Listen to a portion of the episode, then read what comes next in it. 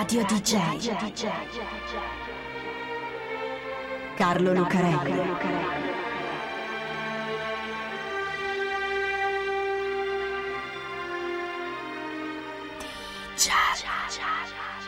Carlo Lucarelli presenta Di Giallo, il radiodramma di Radio DJ. Salve a tutti, siete su Radio DJ, questo è Di Giallo e io sono Carlo Lucarelli assieme a Fabio B per raccontarvi un'altra strana storia del mondo della musica. Di solito raccontiamo storie di persone, ma a volte raccontare una storia che appartiene alla storia della musica significa raccontare la storia di un luogo, di una città per esempio, oppure di un posto, come una discoteca. Una discoteca particolare, perché in un modo o nell'altro le storie che appartengono all'altra metà del mondo della musica sono sempre un po' strane e qualche problema, qualche casino se lo portano dietro sempre. Storie epiche, storie mitiche, ma strane storie, come la storia dello studio 54 di New York. Le storie dei posti, anche di quelli più epici, cominciano sempre con delle persone. E siccome la storia dello studio 54 è una storia particolare, ci vuole una persona particolare. In questo caso sono due.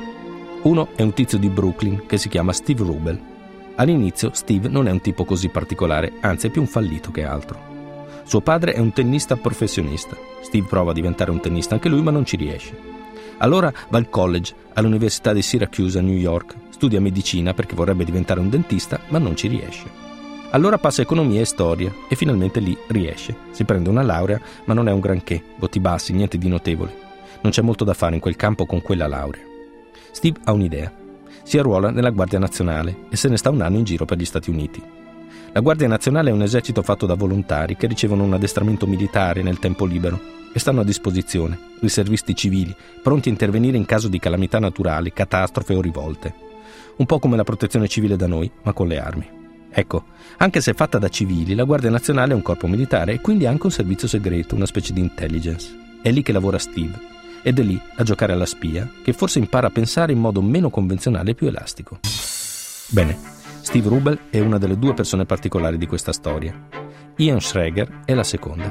Anche Ian all'inizio non è un tipo che colpisce. Anche lui è di New York. Frequenta i corsi d'arte all'Università di Syracuse, ma non diventa un artista. Poi passa a studiare legge alla St. John University School, si prende un dottorato ma non diventa un avvocato. Si mette ad affittare case. Cosa di straordinario Ian Schrager? è l'uomo giusto al momento giusto. Un giorno Ian invita a cena una studentessa dell'università, una biondina che studia arte, un po' hippie, siamo alla fine degli anni 60. La biondina però è un po' svanita, perché si è dimenticata che per quel venerdì ha dato un appuntamento anche ad un altro ragazzo della Syracuse, un tipo che studia economia e storia e che si chiama Steve. Così Ian Schreger e Steve Rubel si trovano insieme nello stesso posto con la stessa ragazza e si conoscono. La biondina la mollano, ma loro restano amici. Che fanno di così particolare Steve, quello geniale, e Ian, quello giusto? Uno promotore finanziario e l'altro affitta appartamenti, quando decidono che è l'ora di cambiare? Aprono una catena di steakhouse, di ristoranti in cui si mangiano bistecche, va bene? Però non è quella l'idea geniale. L'idea geniale è un'altra, aprire una discoteca. Di per sé, l'idea di aprire una discoteca non sarebbe così eccezionale. Siamo alla fine degli anni 70 e i locali in cui si balla non per la musica suonata da un gruppo musicale dal vivo, ma per i dischi messi sul piatto da un disc jockey non sono una novità. Dai primi locali nati a Parigi a metà degli anni 50 a quelli all'aperto, nelle località turistiche, o i piccoli locali degli anni 60 con la pista da ballo e a volte, in Italia almeno, soltanto un jukebox. Poi arriva la black music, arriva il funky, arriva il Philadelphia Sound e soprattutto, dalla metà degli anni 70, arriva la disco music. C'è un film che racconta bene lo spirito dei tempi ed è un film molto famoso che si chiama The Saturday Night Fever, la febbre del sabato sera. La musica è quella dei Bee Gees, dei Cool and the Gang, di KC and the Sunshine Band e dei Tramps. E lui è John Travolta, nella sua prima interpretazione importante. Vini Barberino, ragazzone italo-americano che fa il commesso in un supermarket e aspetta soltanto il sabato sera per andare in discoteca a ballare la dance completo bianco con la camicia nera aperta sul petto e colletto della camicia sul bavero della giacca. Il film di John Badham è più complesso di così ed è anche una bella storia generazionale e anche d'amore, ma in ogni caso celebra una moda che sta diventando globale, discussa ma fortissima, quella della discoteca. Bene, nel 1977, l'anno di uscita del film, di discoteche ce ne sono già parecchie in tutto il mondo e aprirne una non è proprio una novità. Ian e Steve lo hanno già fatto. Hanno aperto l'Enchanted Garden, a Douglaston, nel quartiere Queens, a New York. Una discoteca bella grossa, con una pista da ballo per 2000 persone. Però non è quella la grande idea. L'Enchanted è un bel posto, ma è come tutti gli altri. Allora succede un'altra cosa. Arriva un'altra persona che lei è molto particolare che si chiama Carmen D'Alessio. È una PR di Valentino, lo stilista, ed è una che frequenta le feste e le discoteche. Conosce Ian e Steve, ma non le piace andare fino a Queens per le feste nel loro locale, così gli suggerisce di aprire una discoteca a Manhattan. Gli fa conoscere Andy Warhol e forse da lì che ai due viene un'idea. Aprire una discoteca che non sia soltanto una discoteca. Aprire un posto che sia un vero e proprio mito pop. Il radiodramma di Radio DJ. Al 254 West della 54esima strada di Manhattan, all'inizio c'era un teatro, poi diventato uno studio televisivo. L'avevano costruito nel 1927 per l'opera lirica e poi per l'operetta e agli inizi degli anni 40 se l'era comprato la CBS per farci uno studio radiofonico. Poi era arrivata la televisione e lo studio aveva cominciato a produrre programmi televisivi, finché la CBS non aveva spostato tutto da un'altra parte, in un altro studio più comodo che non a Manhattan.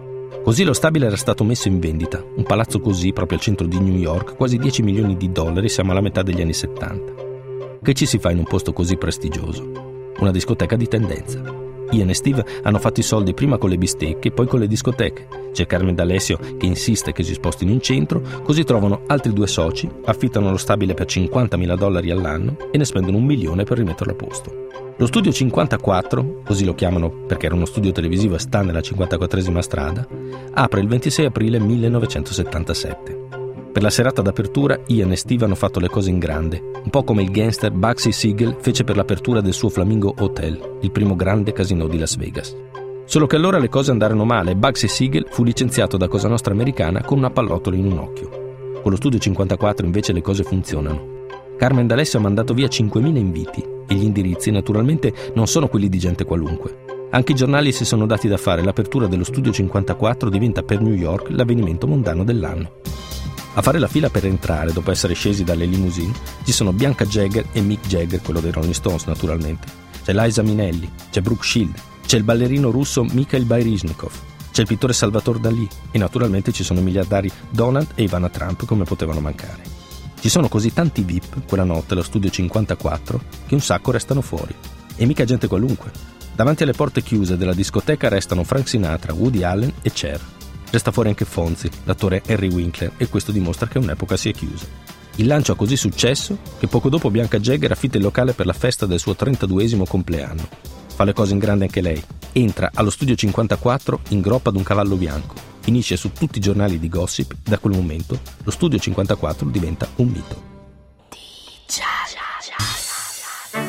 Ci sono alcune cose che fanno in modo che lo Studio 54 non sia una discoteca come le altre, ma che sia la discoteca con la D maiuscola, almeno per quegli anni. Non perché sia enorme, sono 1800 metri quadrati con una capienza di 500 persone. No, sono le idee che fanno lo Studio 54. Ci sono idee semplici ma per allora coraggiose li butta dentro, per esempio, il selezionatore che sta all'ingresso e che decide chi entra e chi no. L'uomo che decide della vita e della morte della serata si chiama Mark Benecke e risponde solo a Dio, cioè a Steve Rubel. Può lasciare fuori chiunque e far entrare gente completamente sconosciuta, basta che sia cool, che sia figa, in modo da fare quella che Steve chiama the salad, l'insalata. E cioè quell'insieme di bianchi, neri, asiatici, etero, gay, VIP, sconosciuti, bellissimi, stranissimi alla moda che fa il vero spettacolo del locale che è sempre incredibilmente e sorprendentemente eccessivo. Allo studio 54 c'è musica ovviamente, discoteca si va per ballare e lì ci sono Nicky Siano e Richie Cactor che mettono sui dischi.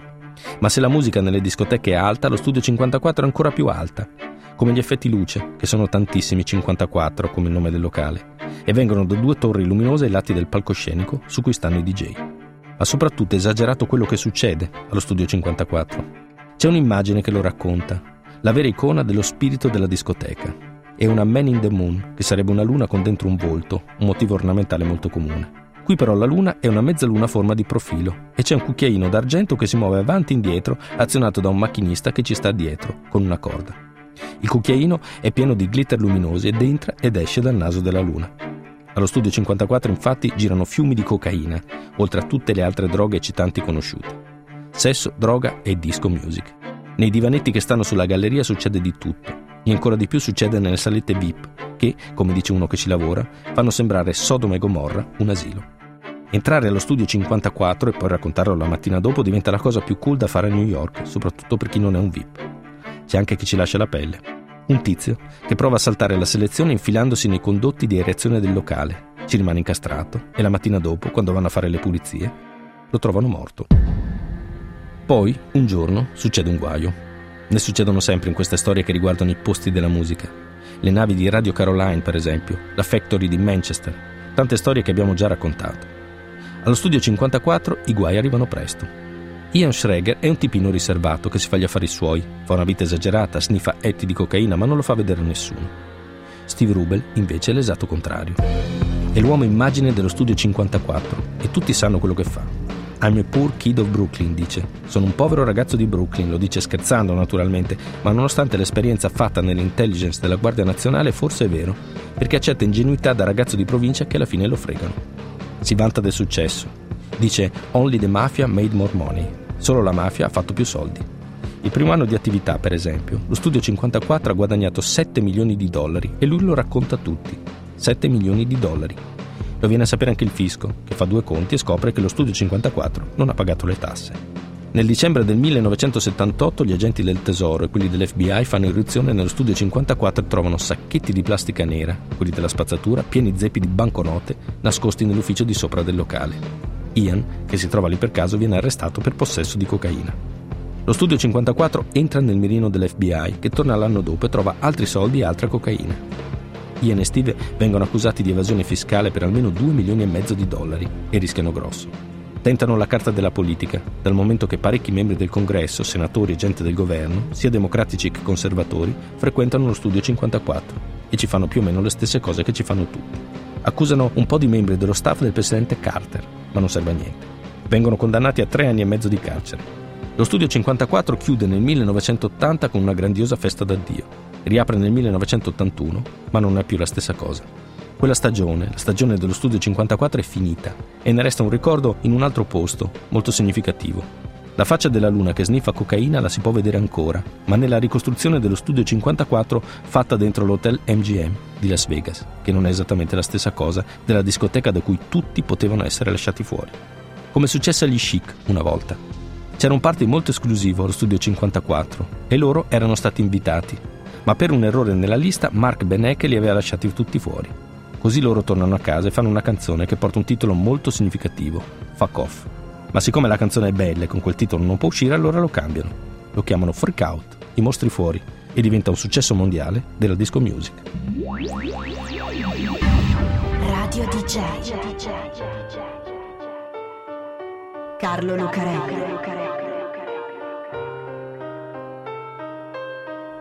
cha cha